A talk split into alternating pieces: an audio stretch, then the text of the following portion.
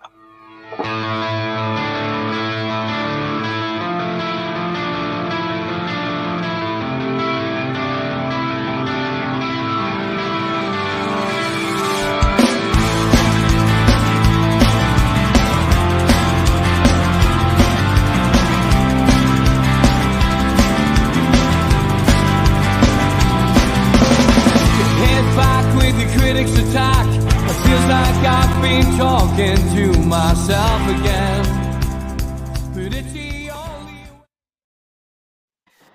evening and welcome to NUFC Matters with me, Steve Wraith. And uh, it's Retro Night. It's a new idea, uh, something which we've discussed a couple of weeks ago, thrown a few ideas around, and we'll see whether you like it or not. Um, tonight, we're going to talk about um, Arsenal, Newcastle versus Arsenal, uh, our memories and your memories, uh, which we'd like you to share of either trips to Highbury or, or, to the Arsenal's new stadium, the Emirates, or games at St James's Park, favourite games, favourite goals, um, games you'd wish you'd never been to, uh, cup finals you wished you'd never been to, or cup finals you're glad that you've been to.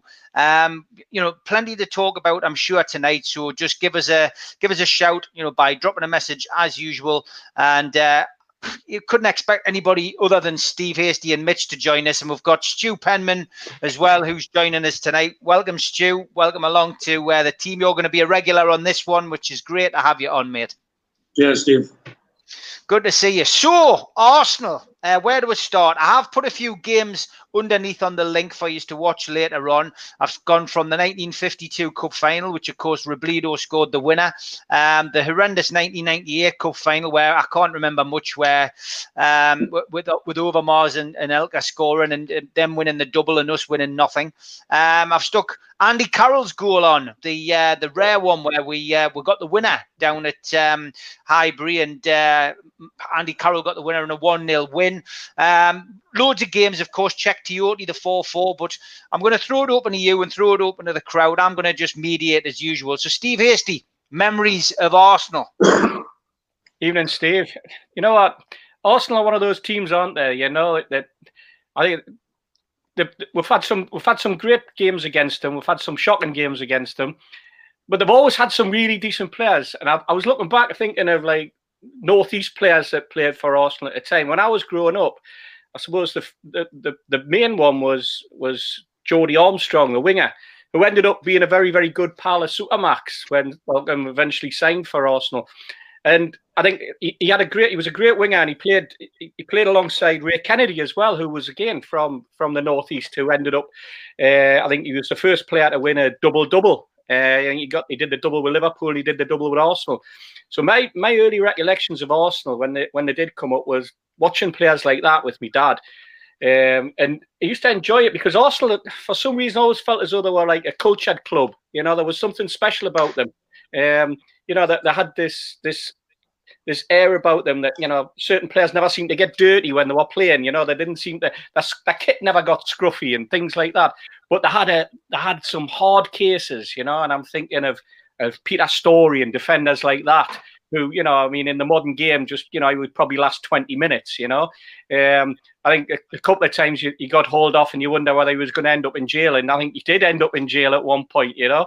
Um, but they were, they, were a, they were a really good team to watch, uh, good team to play against. Um, but my earliest recollection was was finding out that Supermax signed for them, to be perfectly honest. And uh, remember that match of the day, and I think it was around about the November, December, um, when Supermax had just signed for them and uh, I think I think the beat were five three at, Highbury, and uh, I think Malcolm scored a couple. He may even scored three. I'm not too sure, but that was that was the point where all of a sudden I didn't like Arsenal. Uh, you know, and, and Malcolm's playing for them, and I'm thinking, ah, oh, can I stand this team anymore? Because I'd, I'd been taking a match watching Arsenal because my dad always felt as though they played some decent cultured football, you know. But uh, no, that that that was probably me me me first recollection watching them on Match of the Day. Um, and, and getting annoyed because Malcolm had done over, you know, uh, because we'd gone through that earlier season with, you know, seasons and the, the angst of 76 when, when Malcolm eventually left after the cup final, you know. So uh, that's my earliest recollection of, of the Arsenal as they like to be known at them days. Good. So Mark Chalk reminds us of the uh, 3 1 away win where Ashley Cole and Bellamy got sent off. Robert had a blinder that night. Loved Bobby's celebration when Robert scored the third. Newcastle went top that night, if I remember rightly. Jonathan, yeah. Jonathan it was my birthday as well that night. I remember. That's why I remember that one. That was my birthday. Was, I think we broke. I think we broke the hoodoo as well. That was the first yeah. win in London for donkeys yeah. years. I think uh, after you know years of travelling down. So Jonathan Smith, he mentioned he mentions the same game as well. Stu, over to you, mate. Give us a give us your memories of, of going to Arsenal or, or watching Arsenal at St James's. I've been to lots of games with Arsenal away. Just the one there, you you both just mentioned it that uh, we went top of the league. It was just before Christmas. I was uh, living in Tenerife at the time and walked out the bar, obviously three sheets to the wind, shout, "We are top of the league." You know, and uh, not many people can remember it. But there was there was one game there that, that sticks to me memory just for, because it was fun.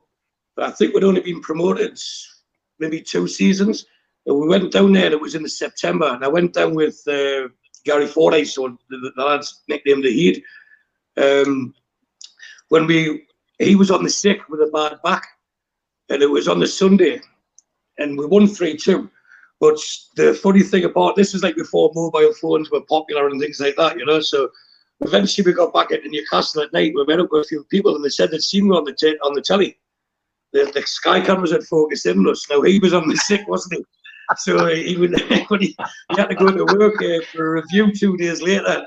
What were you doing in London? And he gives some story that he had a had to see a physio down there or something, and you know, Jordan managed to get away with it. But I, I don't think we I don't think we can talk about Arsenal without mentioning the four four game in all the games I've been to, the the four four games probably in the top three if we go with Barcelona and the Man United five 0 just yeah. for the sheer exuberance of it all.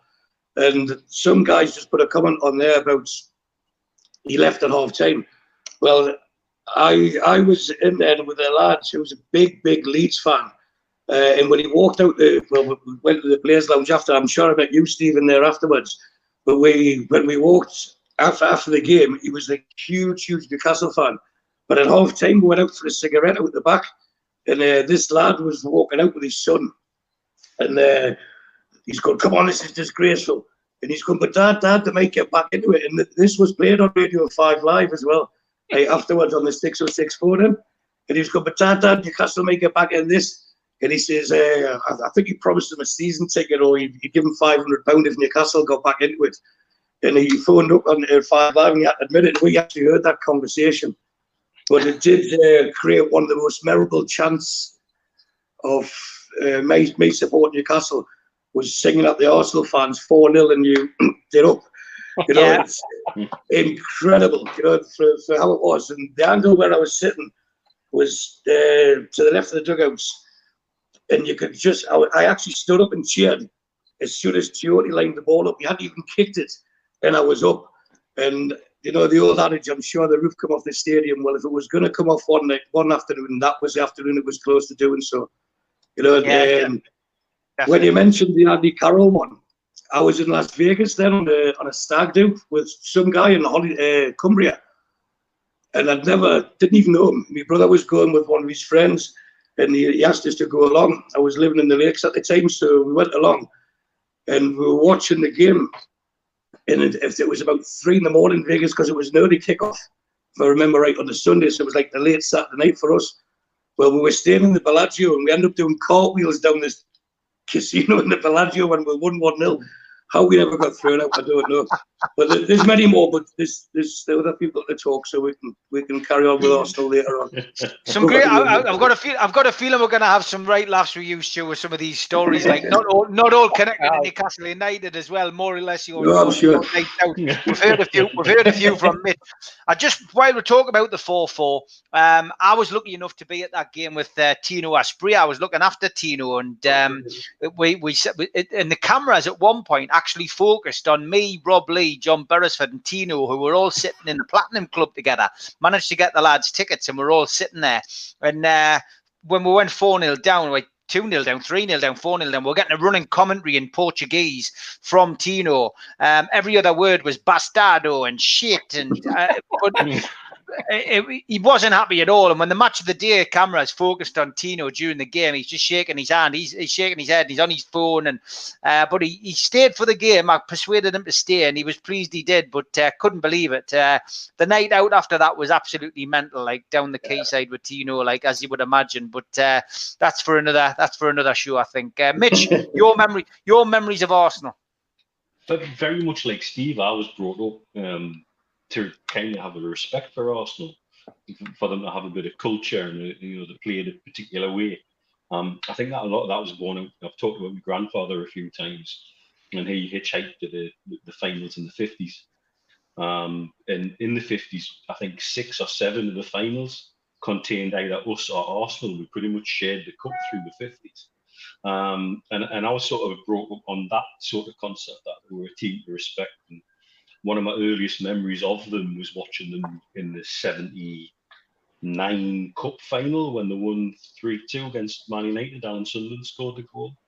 And, and after that, actually, one of the first shirts I ever um, had that wasn't a Newcastle shirt was an Arsenal away shirt, the other one.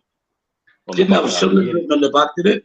Thank you know, thank God I didn't know my dad was killed. um, so and it was a pro, oh god, it was a proper cheese grater one as well. You know, you play a game of football and you go give it your mum, get it washed, and it look like Turin shroud.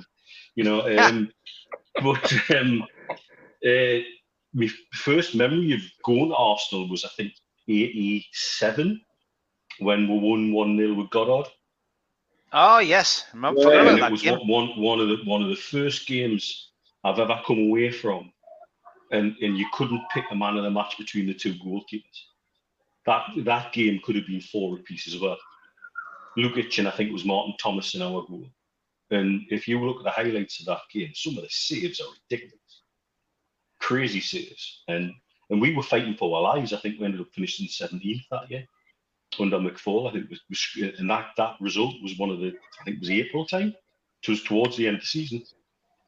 Um and and it was it was a hell of a game. Stevenson and Gascoigne played out their skins, but Goddard was just a different level that day. Absolute different level that day. But then the two keepers as well, just brilliant.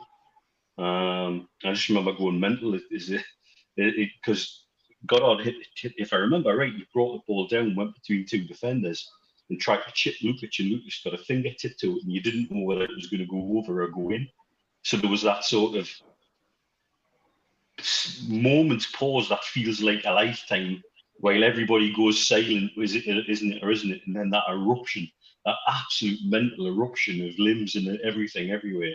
And then having to absolutely leg it to the tube after the game it was just crazy outside that brilliant I love this one from Nick from Felling. He goes, I remember being at Highbury on a Wednesday night and Piper had a ticket waiting at reception.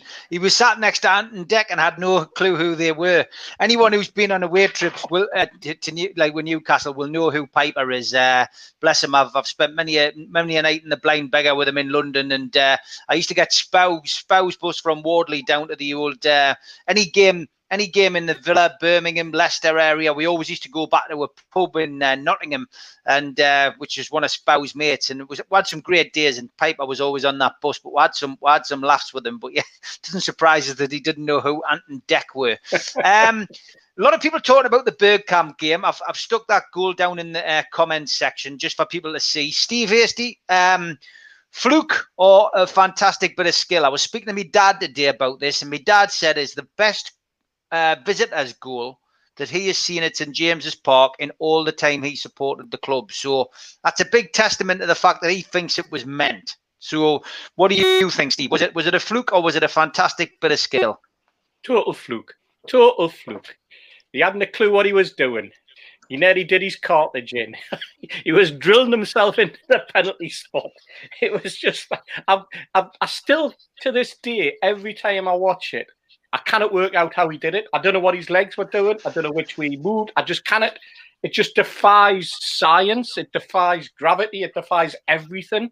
It's just, and that's why to me it's a total fluke. If, and I, and if Bergkamp was sitting here in this room with us now and he said, "No, I meant it," I would still argue with him that it was a fluke because it's just impossible. You know, I just, I honestly don't know how he scored. I, I, all these years watching it back that many times, and I still cannot figure out what he was doing. It's just nah. Fair enough, Stu. I think it was a bit of both.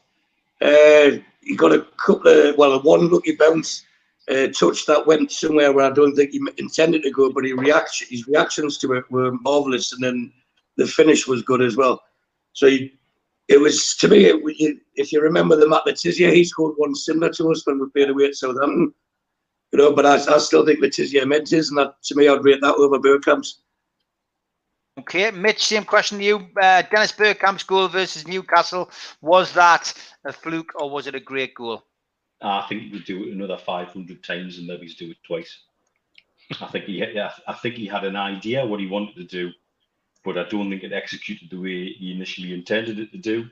Um, a, a, little like Stu, I, I think people probably gather. I mean, Stu talked about this before, probably, and and I, and I think it is a bit of both.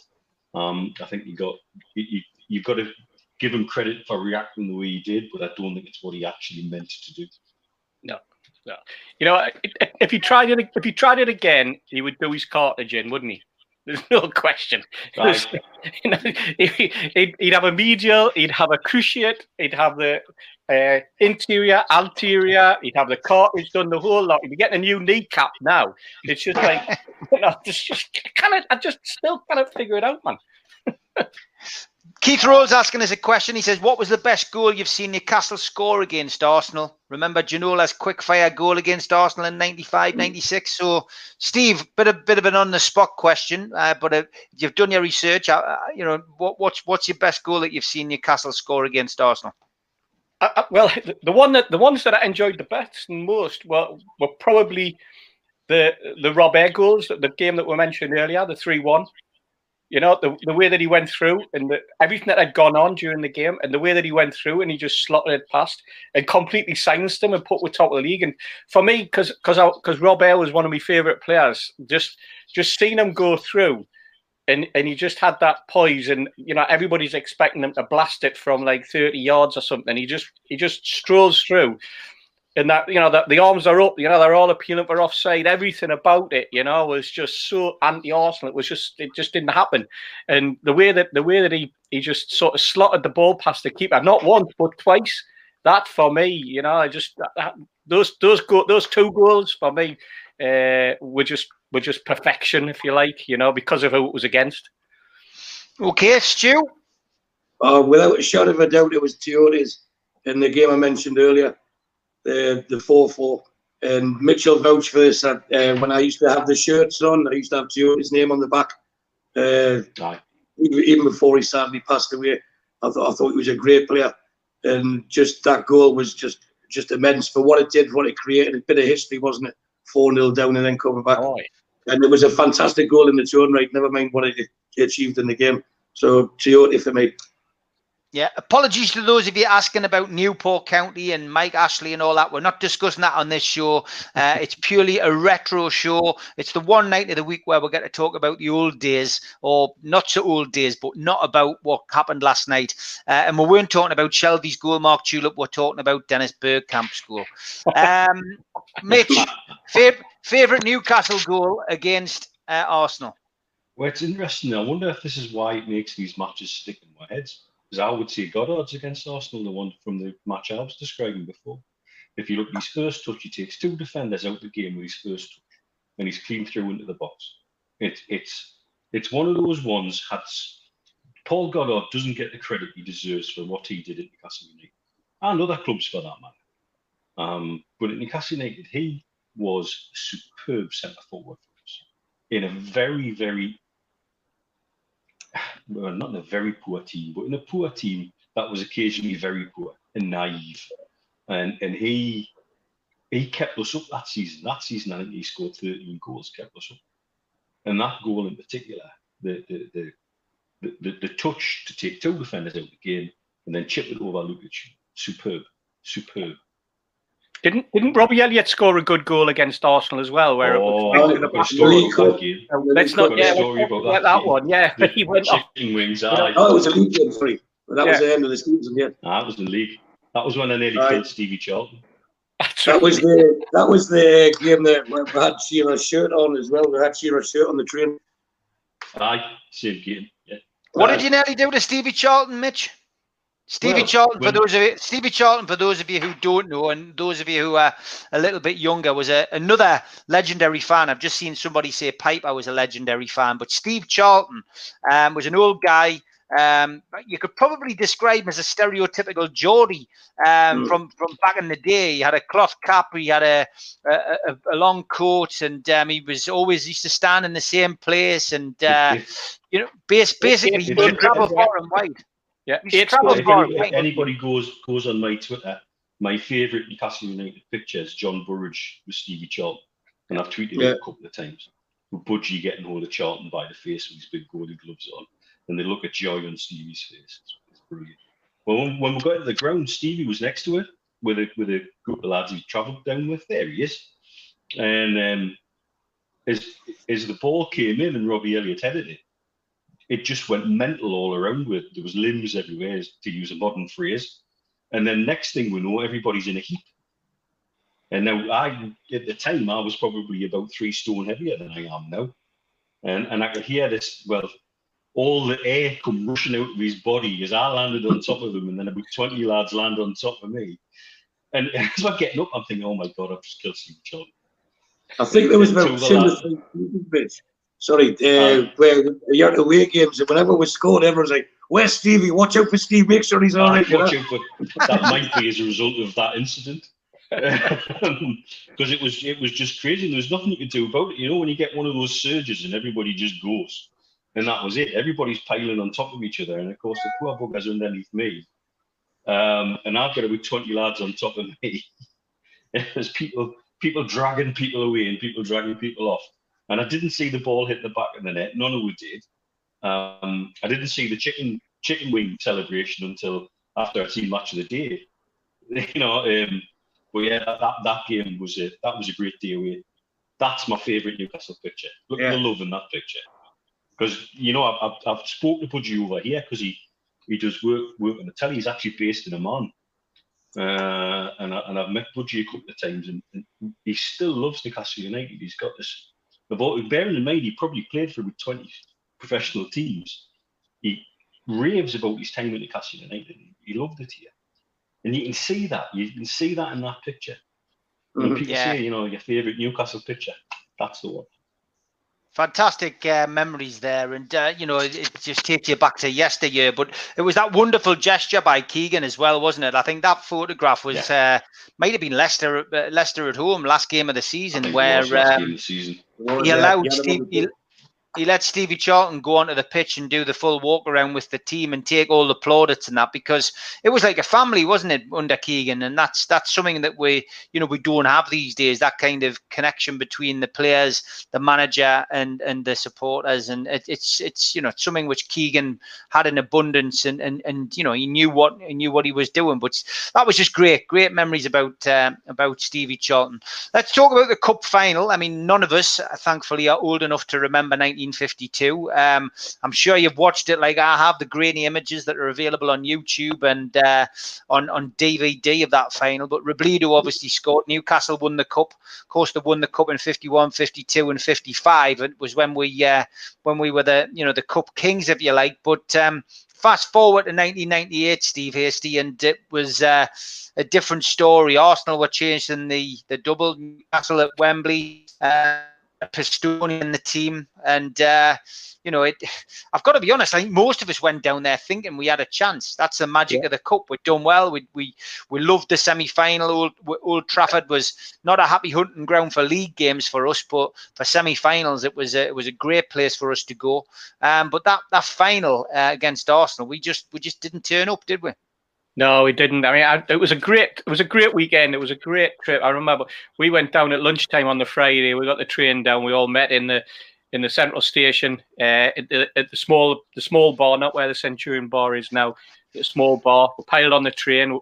We're in first class. We'd really treated ourselves because in those days you could get those XL tickets, XL cards, Ah. so you could travel two for one. And we found it. We found another deal where you could travel two for one, but also get an extra two as well. So we filled it. We filled about eight seats on that train. We had a great time. went down. We stayed we stayed around the corner from uh, from the the old uh, football league headquarters at Lancaster Gate, um, just off Hyde Park. There, we stayed there. Um, we had a we had a great a great Friday night. Uh, I remember the Saturday morning. The Saturday morning started about four o'clock, half past four. I just couldn't sleep. I was sharing a room with with my pal Jeff. You know, sadly passed away now, and um, I just couldn't sleep. So I got up and I, I just went for a walk. Uh, and I walked around Hyde Park, and I, I, was just loads of Newcastle fans wandering around, all in exactly the same way. Just like, could you not sleep late? No, I couldn't sleep. No, I couldn't sleep. I'm just so excited, couldn't sleep. And I went back, got the back the hotel about seven, and they just started the breakfast. So I had my breakfast, uh, and then I went upstairs. He was getting himself ready, and that me come down. And like I was so nervous, I went and had another breakfast. So I had two breakfasts before we even started. It was just like everything. Your whole your whole day was already sort of confused. You were already all over the place. Uh, went up to Hendon on the train. Went to a bar up there. Then we got. I think that was the game where there was. Uh, I think it was a cricket club, wasn't there? Uh, the the, the some fans had hired the, the, the cricket club up near Wembley, and uh, I think there, there, was a there was a band on up there, and you know the, the whole atmosphere before the game was just absolutely fantastic. And then you know, in the ground, you know, I just remember the the response that the Newcastle fans gave to "We will, we will rock you," uh, because we had an alternative version of "We will rock you." if you remember, which was, I, we just had visions of, of BBC and ITV and that, just like what we're going to do, how can we drown this out? You know what we're going to do, and you know, visions of the commentators trying to talk over it and that, but we're just laughing our heads up, and everybody was up for it. And then to go down the way we did, you know, where it was there was a couple of couple of chances that were had. You know, I think Shearer had the post, but he, he, didn't have a very good game. Um, the, the the the whole, you know, I just remember storming out at the end of the match, um, absolutely furious. Uh, bumped into Lee Clark of all people on, on the steps on the way out. Uh, I think that was the that was the famous T-shirt incident that he had had inside the ground, if I remember rightly. But I remember bumping him. I'm sure it was the, the Arsenal game, not the Man U, the following year, um, and just being so so disappointed. And we went back to this bar uh, near near Lancaster Gate. We're all sitting there, and uh, the, it was it was a good you know it was a it was a decent atmosphere, but we had the Arsenal fans to put up with and that. And then we met this met this uh, other two lads who who had travelled down independently, and uh, they'd gone to a they'd gone to a restaurant around the corner for a bite to eat, and um, who should they bump into in the restaurant but uh, Paul Durkin, the referee. No. and of course, he was sitting in the corner with the linesman, the two linesmen, and a bloke from the FA, and they were sitting having a meal just round the corner from the pub. Where I mean, that was the, the most ridiculous thing he could have done to tell her when you know what the, the, the referee was in the restaurant round the corner. So half the lads piled around to see if he was still there because they're going to fill him in. Um, it was just you know the typical sort of you know the way that you go on. Um, but the game itself was just so so disappointing, you know. Um, and I think it was the following season when we went back. The following season, you know, you were you were sure that was it. Then you you know, it, it, it lightning wouldn't strike twice. We are going to do it the next time. But but the, the whole excitement of your first opportunity to be at a cup final um, since '74, the FA Cup final, um, or '76 for the League Cup final, which I was at. Um, it was just it was like it was all there was something there was something special, you know. We we finally got there, and then for to have it, you know, kicked away like it did, um, in a team within the double as well, and of all the teams, Arsenal, dear me. Killed by pace that day Overmars and Anelka, yep. dear me, man, worst place in the world to get out of and then buses after a defeat, says Mark. Uh, the t shirt that Steve was referencing, of course, was Lee Clark's infamous t shirt. I always feel a bit sorry for Lee. He was at Sunderland at the time, and uh, he got the SMB T-shirt handed to him as he got out of a taxi, put it on, uh, quick photograph, and then took it off, and that was it. Uh, the rest is history. And uh, Lee was soon on his way out to Sunderland and off to pastures new after that infamous incident. We did him a favour, really, didn't we? You know. Well, we did, yeah, we did. There's no, there's no doubt about that. Uh, Ferry Hill Mags as well. He says, uh, 93, 94 season with Arsenal. Watched the game at the cinema in Newcastle, possibly the Odeon. It was the Odeon. One two nil. Cole and Beardsley last game of the season. That's when Newcastle used to have waiting lists, and uh, right. you know you would go and watch things like that at the cinema because um, it was the only way that some fans could uh, could get in. That uh, before game, Steve, that, that particular what? game, I remember we came out of that game. We Won, as you see, we won 2 0, and we're in uh, Rosie's Bar. And uh, there was this kid standing at the end of the bar. I mean, the place was chocker, it was. You remember, it was a hot day. The, the weather had been great, and you know people were hanging around outside the bar. And there was this one kid, and he just seemed out on on a limb compared to everybody else. And so one of the lads went over and goes, "What's up with you?" And it turned out he was an Arsenal fan who had lost, had missed the bus, and couldn't find couldn't find any of his pals. Didn't know where he was going, and he missed the bus. So he hung around with her. Well, we had arranged for her to go back to my house. Um, all the wives, when we had, we had kids and that, and all the wives had arranged to go to our house, and they were putting on like a bit of bit of a spread afterwards. So we said, "Oh, you can come back." So next, next thing I know, this kid's in the taxi with us, and he comes back to my house. So yeah. comes back in, he's gobsmacked at like that we had a house. I don't know where what he thought Newcastle was about. So he was gobsmacked that we had a house that had more than two rooms in it. You know, it was full of full of family and women and kids who were like, and there was a big buffet food on for her, and he, he took it in, and then uh, he suddenly said, like, I mean, he was he was a canny kid, but then all of a sudden, one of the lads really said to him, "How are you getting home?" And he went, uh, "I'm getting the bus." And again, was what? Is that the bus that you missed? And he went, "Yeah." So we ended up having to have a whip round for to get him enough money to get him back on the train for to get home again. So he'd had his fare paid, He'd been fed, he'd had beer bought for him and everything. And he turned around and he goes, Ah, you Geordies, you're not that bad, really, are you? You know, it's like I didn't know whether to throw him out the front door or give him a pat on the head, you know. But that, th- those the whole excitement of, of that particular season, because I think the, the best thing, not only had we done them 2 0, but we we got into into Europe and they hadn't, if I remember right. I think they finished like fifth or something like that and you know it was our first season back in and that itself was that there was there was a buzz because we thought we're going places. I think we finished third, didn't we? You know. Yeah, yeah, yeah. Fascinating times. Uh, you know when Newcastle were actually competing for things. Stu, your memories of that uh, 1998 FA Cup final against Arsenal? I think both of them the, the year after as well. Uh, Man United. It was one of immense pride, even in defeat, because there was a huge thing there. There was a bar on the way to Wembley called the Globe. I don't know if any of you have remembered it. And it was meant to be a famous meeting point, and Newcastle fans just took over. You know, they weren't peeing in Trafalgar Square and stuff like that. You know, they were conducting themselves properly. And just standing there watching this sea of black and white. You know, and uh, I remember reading, it was in, I'm sure it was in the Independent during the week afterwards. Uh, I think it might have been after the Man United game or something but they said they felt like that part of North London had been taken over by 50,000 doormen, all coming from Newcastle with the shaven heads, wearing the black and white stripes. and it was it was just one of those when I know you have talked about other on other shows, but when Newcastle are united, there's nothing like it. You know, it's just one of those things. Even now, I still get the tingles on my arm. Just remember, just looking down that road and, and just seeing everywhere was black and white. And this was in London where Arsenal were playing or where the majority of Man United fans are from. You know, in both both teams it was just pure Newcastle, and yeah, we got beat. But I was what what age was I then? Just in my early twenties. So at this time we were on the. Uh, uh, it wasn't a roller coaster, you know. We're on the on the aeroplane going up. It was a meteoric rise, wasn't it? So we just thought it was going to happen every year.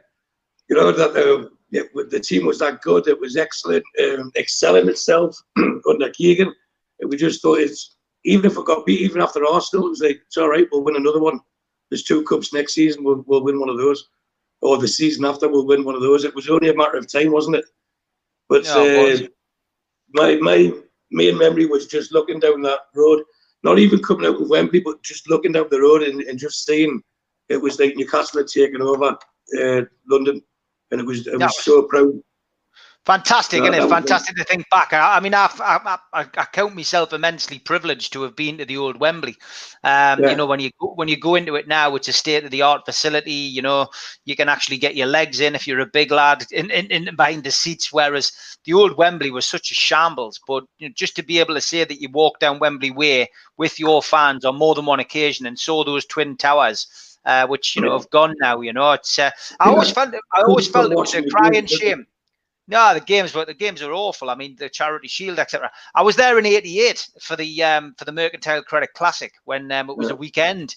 It was a weekend down there, and that was our first trip to Wembley since '76. Uh, and that was a fascinating experience as a youngster because I was only 16.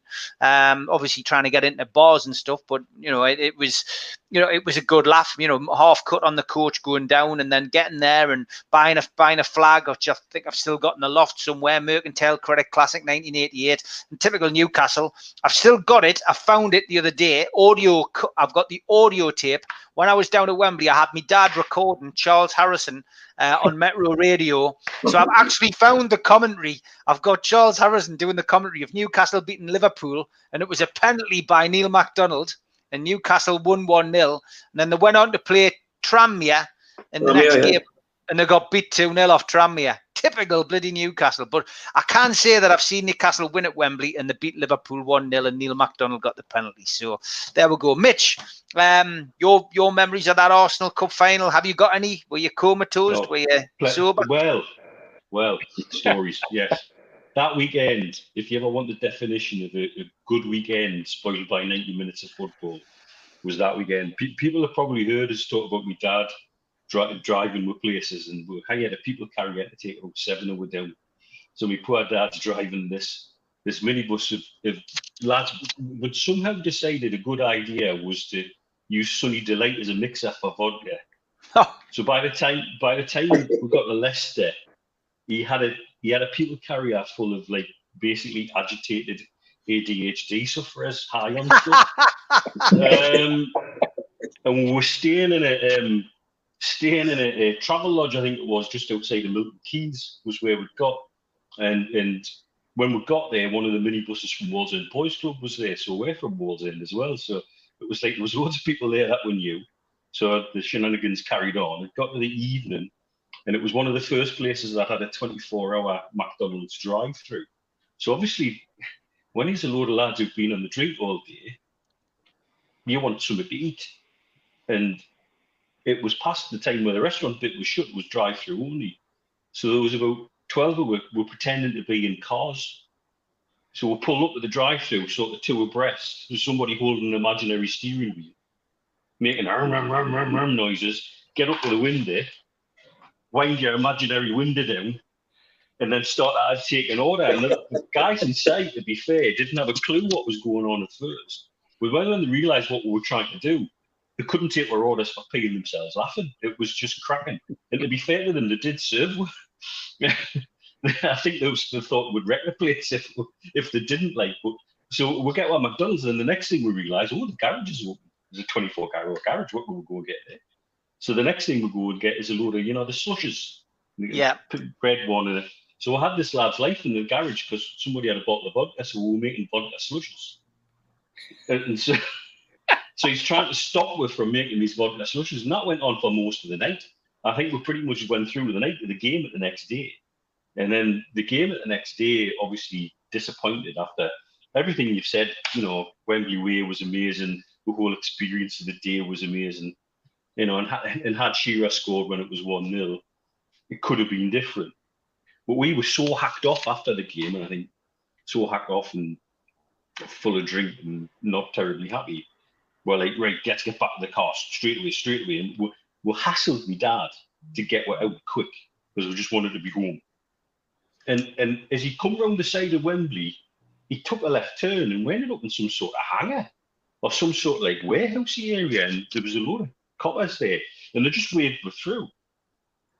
And the next thing we know, we're joining this cavalcade, and we're in the Royal Bloody, we're in the Royal Cavalcade. We're at the back end of the. I don't know whether they thought this people carrier with the dark out windows was part of the Royal Cavalcade or whatever. We just got waved through. So I mean, we were, we were out of Wembley quicker than anybody. because he somehow managed to tail on at the back end of the bloody police thing, getting the, the royal guests away. I think Brilliant. we were, we were in left wooing Leicester by about an hour. It was just ridiculous. Um, and, and my poor dad, I mean, good God, he put up with all sorts of stuff. Could have had him done for all sorts and uh, joining a royal bloody cavalcade. Um, but yeah, that, that entire weekend was just yeah. one of those bonkers weekends that the group of lads that, that we went together with come back to time and time again and talk about stuff. And somebody will say something, and then suddenly you'll remember, oh yeah, such and such was climbing on the roof, and that happened, and it's like, oh yeah, yeah. I remember. I remember we got those. back to uh, we got back to the hotel, and the uh, the the thought was so full of drink that they wouldn't serve us anymore at the bar. We had one drink, and right. that was it. So one of the lads had the bright idea of asking uh, if we ate something, could we eat? Are you allowed to eat and drink at the same time? So the of course the night porter said yes. So the lad ordered a round of sandwiches. So ordered the sandwiches. That came with the drinks, and he went to toilet. When he come back, they'd come on a silver salver of sandwiches, all these little triangular sandwiches. So he come back, and of course, we'd scoffed a lot, haven't we? You know, there was about half a dozen of around the table, if not more. So they got scoffed. So he says, "Oh, send us another another platter over." So next thing you know, another platter of of triangular sandwiches appeared. It wasn't until the bloke then came back and charged with 28 pence, pound and fourpence for these two platters at 14 pound a time that we suddenly decided, oh, it's time for bed, and we left him to pay for them because we'd eaten them, but there was no way we were going to get done for paying for them, you know.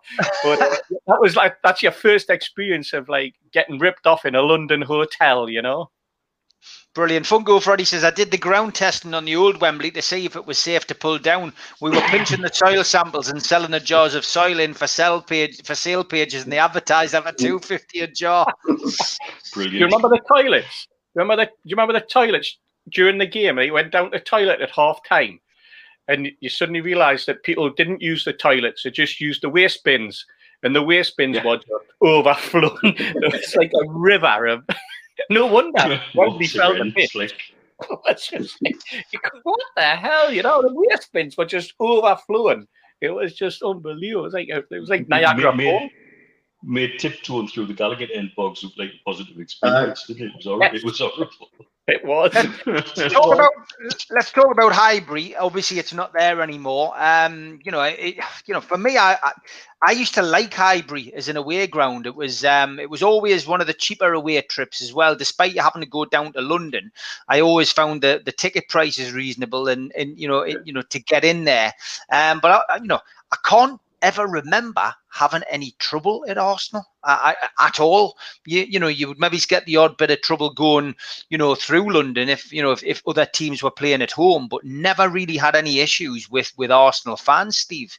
No, not at all. Um, and then they had that one big bar at the top end um, that the, the, they tried to get you to avoid going into, and the, you know there, there, was sort of like a ring of steel around that place where you know, oh no, you go and you had to walk past the place, but on the other side of the road and that type oh. of thing. But apart from that, no, it was never anything. And it was to me, it was like I know that the, it was the old marbled halls, wasn't it? Which I never ever saw. I mean, you, you saw it on TV now and again, but there was this aura about Arsenal. You know, the Arsenal, as as I mentioned earlier, they like to call themselves. Um, and it it had that sort of like modern oldie worldy type look about it because it looked as though it had been properly designed. It didn't have pillars everywhere, you know. Uh, it had a clock, you know, the, the old clock stand, which actually with a real clock in that ticked, you know, that type of thing.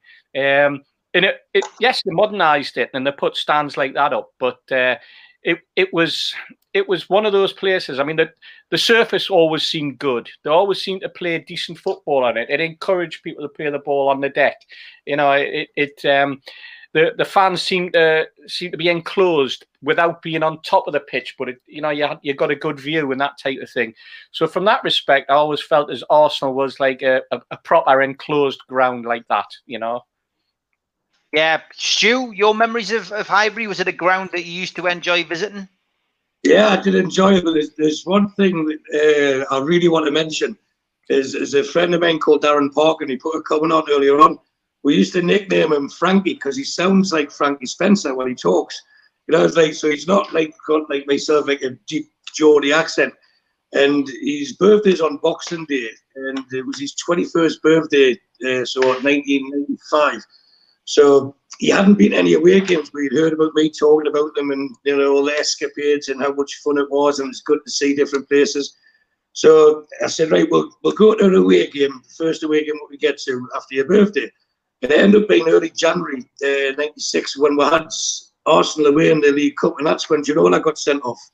for elbowing Lee Dixon. Now, Lee Dixon had created or caused ABH against Ginola all game. But prior to the game, when you mentioned uh, any trouble there, Steve, now Frankie's not one of those ones that you would say could look after himself. And it was only him and me that went down together. So we're in this bar. Now, bearing in mind at the time I was working in in London occasionally for London Electricity, part of the disconnection team, business disconnections. And we went to this bar and it was shocker, shocker block of Arsenal, all big lads around, around the, the around Highbury. And, I said, right, I'll go to the bar. And he went, no, no, no, no, you, uh, you cause trouble. He says, let me go to the bar. And I says, well, you'll have to try and speak London, you know, try and speak a bit Cockney. So he's went to the bar. and He went, can I have two lagers, please?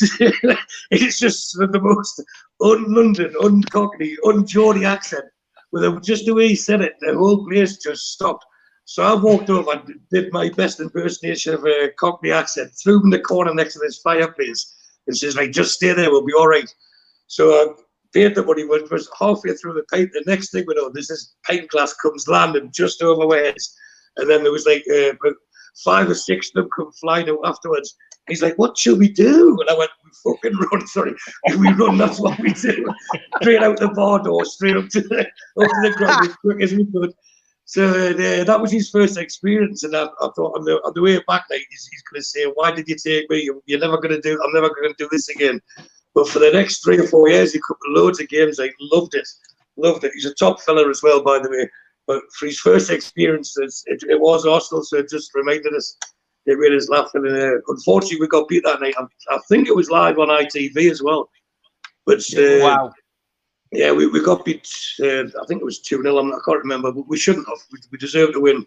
But you know, I just got fouled really badly all game, and then he just reacted. I'm sure yeah. one of his quotes in the paper was they won't let me play football or something like that when he got sent off. But uh, I'll just remember yeah. Darren Parker and Frankie as we know him. Uh, that was his first away game. Fantastic. Fantastic, good, good memories. That's what this program is all about. Anyone's uh, got any more memories? We've got about uh, 15 minutes left. Mitch, your your memories of Highbury was it was were the happy ones? Did you enjoy going to Highbury? Yeah, used to love going to Highbury. Um, very rarely saw much bother after or before. Was a place you could go and and there was gen- generally a mutual respect. I think did didn't they have a bar called the Drayton Arms where they used to encourage the away fans to go? somewhere near yeah, the tube station. I think so. Yeah, that's right. They did. Yeah. Aye, and and there was two around the corner. Yeah, and, and to, to to just keep that kind of. I remember going there for a cup game. I don't know if it was a cup replay or a, a, a early round cup game where we lost. Where Bergkamp scored one of the goals one year, and and it was probably one of the most pleasant and civilized away trips we ever did. It was just there was just no hassle at all. I think we had a we had an unusual section of the we had more than the usual way way, and that was why I really think it was a cup game. We had almost like an L shape where we were into the Arsenal bit, and um, and just honestly, before, during, and after, there was just a lot of mutual respect and, and, and good good crack, and, and and that's what you kind of get I mean, I, I, do have a lot of time for Arsenal fans. When Steve Steve would tell me when we were setting the trust up, we got a lot of help off of the lads from the Arsenal trust who, you know, they've been going for years. I think they have their own bar still. You know, they're, they're, a, they're a big, well organised group, and and they spent a lot of time just out of the goodness of their hearts doing stuff with me to try and help us. It was the big guy with a beard that used to come up quite a bit, Steve. I can't remember his name. Oh, uh, yes, I remember Steve, Steve Parish. Was That's it? the lad. Yes. Yeah. So, so yeah, I yeah, think yeah, Parish, yeah, he was from the Arsenal and, Trust. Yeah. And you could you could sit and shit and share, share stories with somebody like him all That's night right. like this. Yeah. You know, and, and it was and, and never a cross word. And there's not many other groups of supporters. I think you, you could do that. Something would always get edgy somewhere along the line. Yeah. But never ever really with with, with the lads from Arsenal that we've interacted. That's right. Yeah. And and as and as a rule, I did like Highbury, and I can't get into the, uh, uh, the Emirates. I've only been once, and it just doesn't have that same feel. I can see why some of their fans don't like it. You know, I yeah. get that you've got to have a, a modern 24 7 um, multi-use facility now. They take in, I think, something like a million pound a game on match days now. You know, it's a, it's a huge, huge source of income for them. Um, but I, I, would suggest there's probably a lot of supporters of our age and era just don't have the heart that's there. That was at Highbury. Highbury had a bit of soul. Yeah.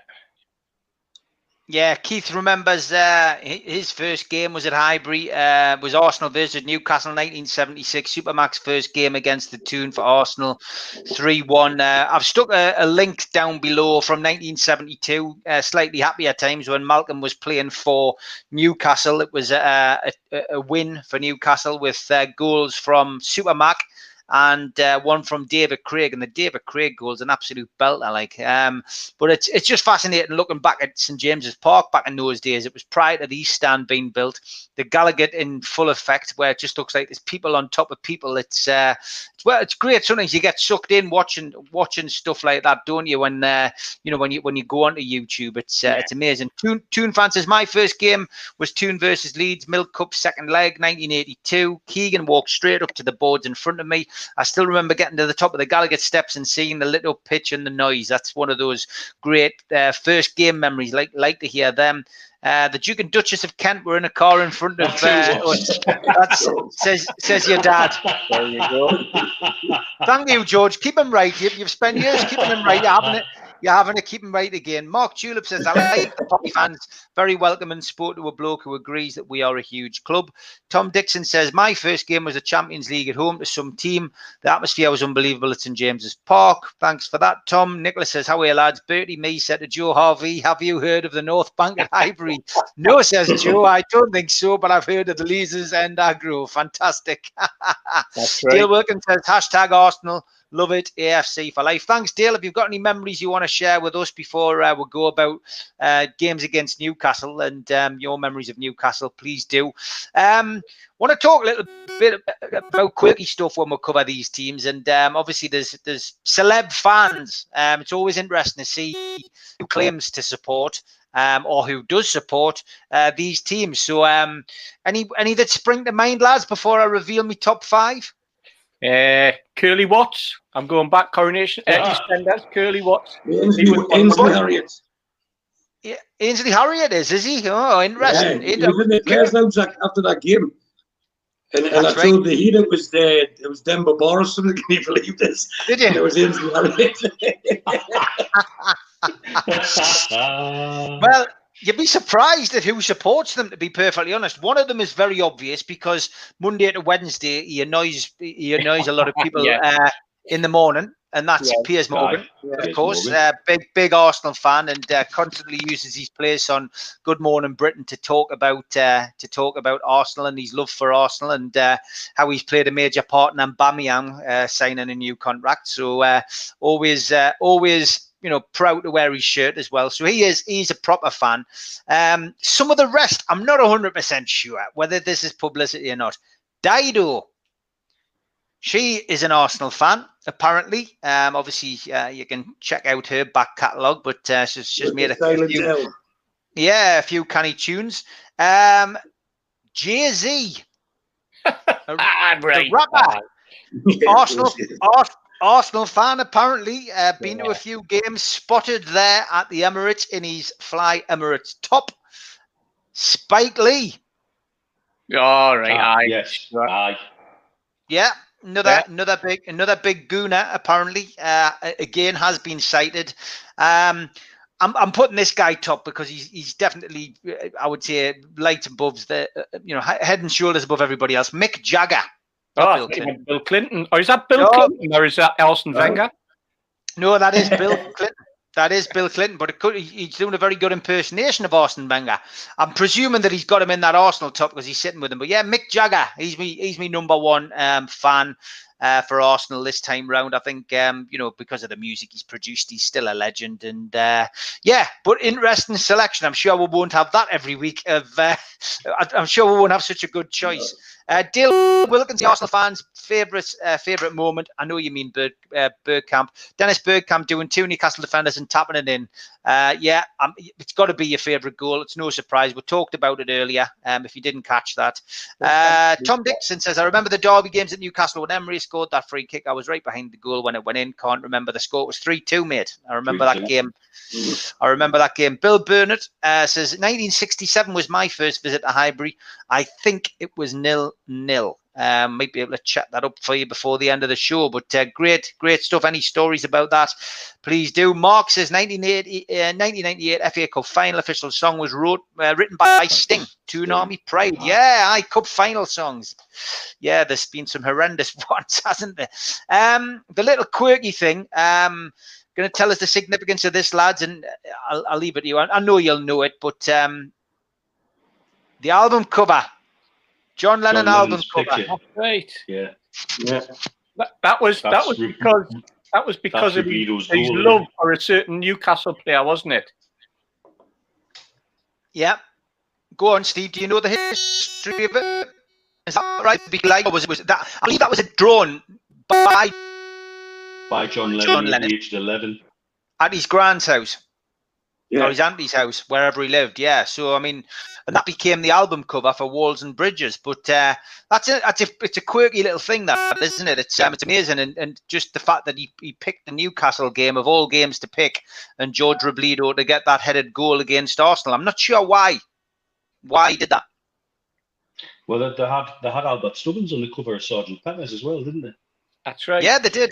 Yeah, I think I think I, I think didn't he say that Albert Stubbins was the, the first player that he had that he remembered as a kid, and obviously he's, he en- then had this thing about Newcastle United and playing Arsenal in the cup final, and he and obviously fifty two, uh, like you say, he was only a young lad, but it was it was it was tied in with with the fact that I think because Stubbins went to Liverpool in the end, didn't he? Yeah, you he know, did. Yeah. so there was there was that Stubbins connection, the Liverpool connection, uh, the Newcastle connection. Uh, unless, of course, it was just because uh, he was from Wallsend. Might have been that, Mitch. Maybe so. I used to live. Yeah. Used to live around the corner from me me mum's dad. That's right. Yeah, yeah. He was a Wallsend lad, Albert Stubbins. You know. So yeah, but I mean, it just goes to show, though. You know, even back in those days, you know, Newcastle was a was a was a fixture on the in the minds of of of young youngsters all over the place. I wonder how many youngsters today would now. I mean, the, we did in the Keegan era, but how many youngsters now would be picking Newcastle as their first or even second choice? You know, obviously, let's say a second choice rather than first because of the fact that they might live on the south coast or something like that.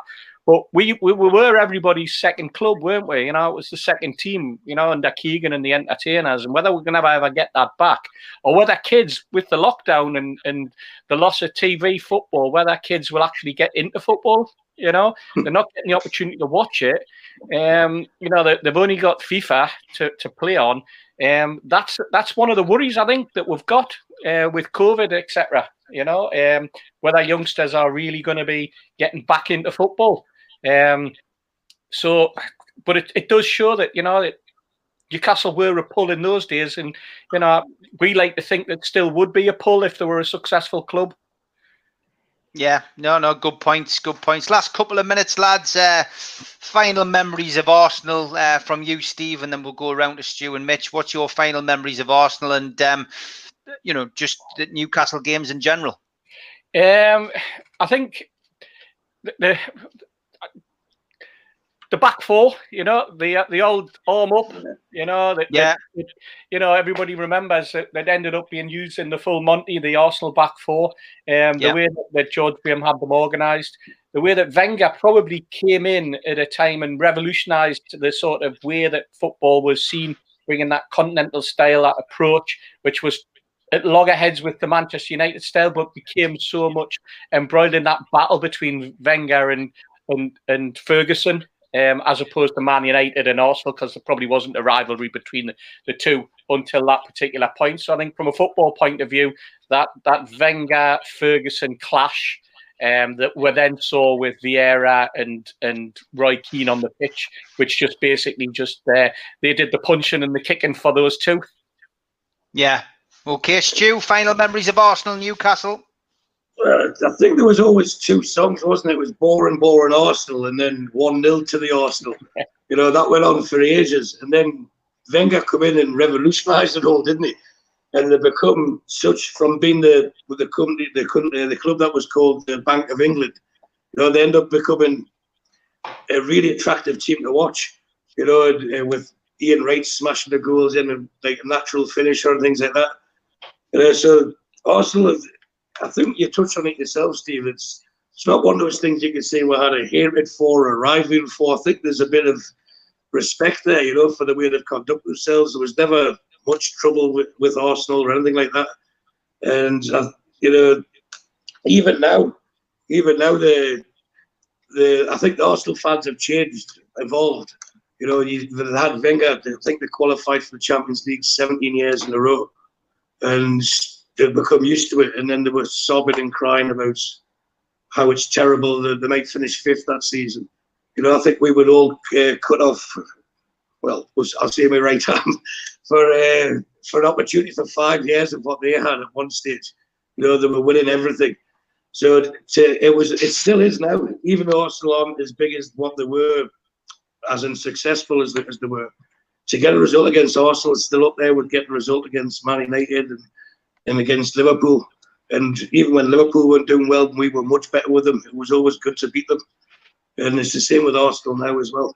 You know, so that's that's always my memory of Arsenal. They've always been renowned as one of the big three with Man United and Liverpool. Yeah, good stuff, Stu. Good stuff. Uh, same question to you, Mitch. Just finishing off really on uh, on Arsenal and uh, your your views, your memories of, of Arsenal and uh, Newcastle. To, to echo what Stu said a little bit, one of my frustrations with the Arsenal fans was the, the way they sort of vented on Wenger and, and, and seemed to just gain a sense of entitlement and disrespect for somebody who'd done so much for the club. That um, Invincibles team that he put together, that's a ridiculous feat to do. I think particularly in modern football. Um, and, and that team had everything.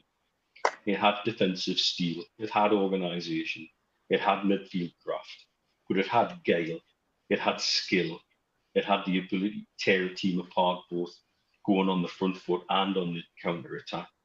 Um, totally revolutionised the way people think about Arsenal because the Arsenal I, you know, in my sort of home and away, going as many games as I, as I could day, was was the one nil to the Arsenal, was the mm-hmm. offside, offside to perfection.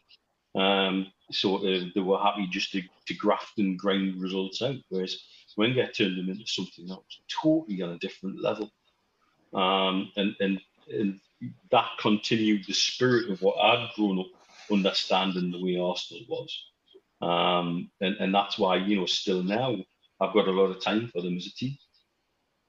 Okay, Michael Hurst chucked in a, a last minute question, which I think is a good one. Um, obviously, we're always looking for ideas to improve. I'll, I will, uh, I will test the lads. It's going to be a hard one, like because uh, you've got to think on your feet, lads. But um, go on, Steve you you've got the hard job. You've got to go first. Uh, Stu and Mitch have got a little bit of time to think about it. Maybe he's got a pen and paper.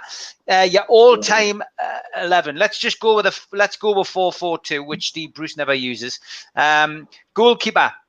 Um, goalkeeper between the two. David Seaman. David Seaman. Okay, good shout. Uh, yeah, right back. Um, right back probably would go with Dixon. Dixon, okay. Centre halves? Uh, centre halves? Oh, let's see. Um, difficult one. Difficult one. Um, do I go modern? Do I go not modern? Depends what I mean. What what sort of team I want to play. Difficult. That's Steve. Difficult to. Uh, well, it depends if you want to win. Well, exactly. Yeah. you just go. You just go with the Arsenal back four. I was going to say they, they win every game yeah, I, I think Beresford in his right, his left back. Um, just a token Newcastle player. Yeah, token. I wouldn't, I wouldn't go for Keown just because I don't like the look of him. You know, he, he does me head in on. I'd probably go for for for. Well, I'd have to, wouldn't I? You know, Uh, yeah. I'd have to go for Adams at the back, and let's let's stick. Um, who, who, let's stick John McNamee with Adams. Let's let's let's go. Let's have someone who can kick lumps out of people. Um, I'd love to see Perez. I love Perez. I Perez was a great player. I'd love to find a place for Ginola. Um, would I have Shearer and Henry up front? Um, would I go with? Yeah, probably would. Um, in fact, I'd go four three three. I'd go Shearer, Henry, and Les Ferdinand. Uh, they would be front three, and I would put um, I'd put Perez in the midfield, and I would have Vieira in the centre, um, and Peter Beardsley. That's a canny team, like that's, it's a canny team. That's my team. Vieira just sitting in front of that back four, Perez yeah. and Beardsley, and those three up front. Okay, manager. Give us a manager, Steve. Uh, so Bobby. So Bobby. Okay, Stu. Over to you, mate. Right, I've been scribbling furiously, so I've mentioned I've mentioned the keeper that I thought that Steve might mention, uh, Pat Jennings in goal. Yeah. Okay. Um, as much as I hate the old one nil the Arsenal, you can't really knock the defence. So I'll go with three of them, and I wouldn't pick Keown for the same reason as Steve does. I think he's well. Anyway, so I have Dixon and Winterburn as the fullbacks, Tony Adams, but I'd put Jonathan Woodgate in. Right. Okay. Uh, as, as defenders. Now, uh, I've actually picked yet th- three in midfield. I would have Vieira sitting holding, uh, with Beardsley in front of him, Gascoigne one side, and Liam Brady the other side. All right, aye. And then up front, no no room for Henry uh, because I still haven't, although I'm not Irish, I haven't forgiven for that handball where he didn't admit it. Uh, so it has to be Shearer and Ian Wright up front with Keegan as the manager. Oh, love it. Mitch. Great. Seaman and goal. Um, back four of Dixon, Adams, Albert, and Sansom. Oh, oh good call. Good call. The Vieira and Lee sitting in the centre of midfield. Wingers Robert and Overmars, and Shearer and Wright up front. Can he? Uh, three good teams, lads. Three good Brilliant. teams. Uh, great. What, that was it. And, and Sir Bobby is manager, and I tell you what, you could probably pick over the years 25 different teams that the quality yeah. players we both had. Yeah. And you'd see I'd get the same reaction. Oh yeah, that's a team. Yeah, um, a lot of good, um, lot of good Frenchmen. Yeah. Aye, in both, both. A lot of good Englishmen as well. And a lot of good Englishmen, yeah. Um, finally, before we're finished, that was great. That Michael Hurst, great question. I think yeah. we'll keep that into the. We'll definitely keep that into the format. Just a few players, like um, a few, a few players who played for both teams. Again, there's something else which uh, I've just thought of, which we can probably chuck in uh, for each one. Of course, that one which uh, meant my dad never went back to St James's Park after Gordon Lee sold him. Um, he, I had to persuade my dad back in the 90s eventually. Yeah, 91, 92, my dad came back after uh, Supermac left. He left. But Supermac, of course, played for Newcastle and for Arsenal. Um, Mitch mentioned him, Kenny Sansom course, uh, had a fantastic time at Arsenal. Not so good under Jim Smith uh, at at Newcastle. Didn't didn't do so well. Um, wasn't the greatest squads, greatest of teams, and came with a lot of players who were probably past their best. And uh, another one, which which is of course you know somebody who didn't have much game time at Arsenal, uh, but did do very well at Newcastle, and then subsequently Man United. Andy Cole. Yeah, of course, he started yeah. off, didn't really get much of a run out at Arsenal, went to Bristol, and then uh, made a move to Newcastle in the season that we got promoted and uh, hit the ground running, and then um, did fantastic well in the Premiership and still holds our our all time goal scoring record in one season. Um, that was uh, a great spell under uh, you know under Keegan before uh, obviously he got sold. Uh, great stuff though. Um, lots of people uh, commenting. Sol Campbell, Tom Dixon saying Michael Hurst says thanks for asking me question, lads. Great show, lads. It's been an absolute pleasure. Andy Lee says we should have had Dennis Bergkamp in. Um, and uh, Funko Freddy didn't know Andy Cole started at Arsenal. So, see, you've learned something tonight. Uh, Stu, thanks for a fantastic debut. Great to have you on board eventually on a show. And um, we're going to, I think we're going to do Aston Villa next week. Um, we're going to do once a week on a Thursday. Nicholas says this retro show is class. We could tell tales all day long about away games. Next week, sitting in the British Lion. Who fancies a drive to Bilbao tomorrow? Bilbao. Uh, brilliant, absolutely brilliant. We've got to give a big shout out, though, as always, to our sponsors, and it's uh, a big shout out to Q Tech, uh, who obviously make pool tables and snooker tables in Wallsend, qtechshop.co.uk, and also a big shout out to Darren Baldwin's Funerals. And uh, don't forget, you can listen to the show on iTunes and on Spotify. Just search up uh, NUFC Matters. You can hear us all whittering on. And we're always now going to use Thursday night for the big reveal for the Three Amigos uh, poster. Oh, Oh, and the lads never see the lads never see it um, until but I always see it first, which uh, which I didn't. Are you ready, lads? Yeah, go on then. Three Amigos, six o'clock tomorrow. Um, yeah, the designer keeps uh, surpassing himself with these. Absolutely brilliant. So we'll be back six o'clock, eight o'clock, our normal time tomorrow to talk about uh, Newport County, um, amongst other things, and uh, looking ahead, of course, to the game against Burnley. And don't forget, I know a lot of you have already. Hopefully, COVID permitting, NUFC Matters Christmas night out, Friday the fourth of December, seven p.m. at the Tyneside Irish Centre in aid of the Newcastle Food Bank. Uh, I'll be doing a Q&A with Lee Clark. I know there's a lot of the people who present the show and come on the different shows are all going to be there. Liam Kennedy's going to come along. A few of the girls, a few of the lads, those who can make it will be there. Um, at the moment, it's only 80 tickets um, because of COVID. Uh, we might well change before then. Depends what Boris decides to do. Uh, but yeah, hopefully uh, you can get your tickets for that from www newcastlelegends.com and as i say the money is going to the food bank at a crucial time for them it has to be said. So look forward to seeing uh, you all tomorrow for the three amigos. Uh, stu mitch steve thanks for joining us on the retro Thank show. Look, for, look forward Cheers, to talking lads. aston villa next week. Take care lads and thanks everybody for watching. Good night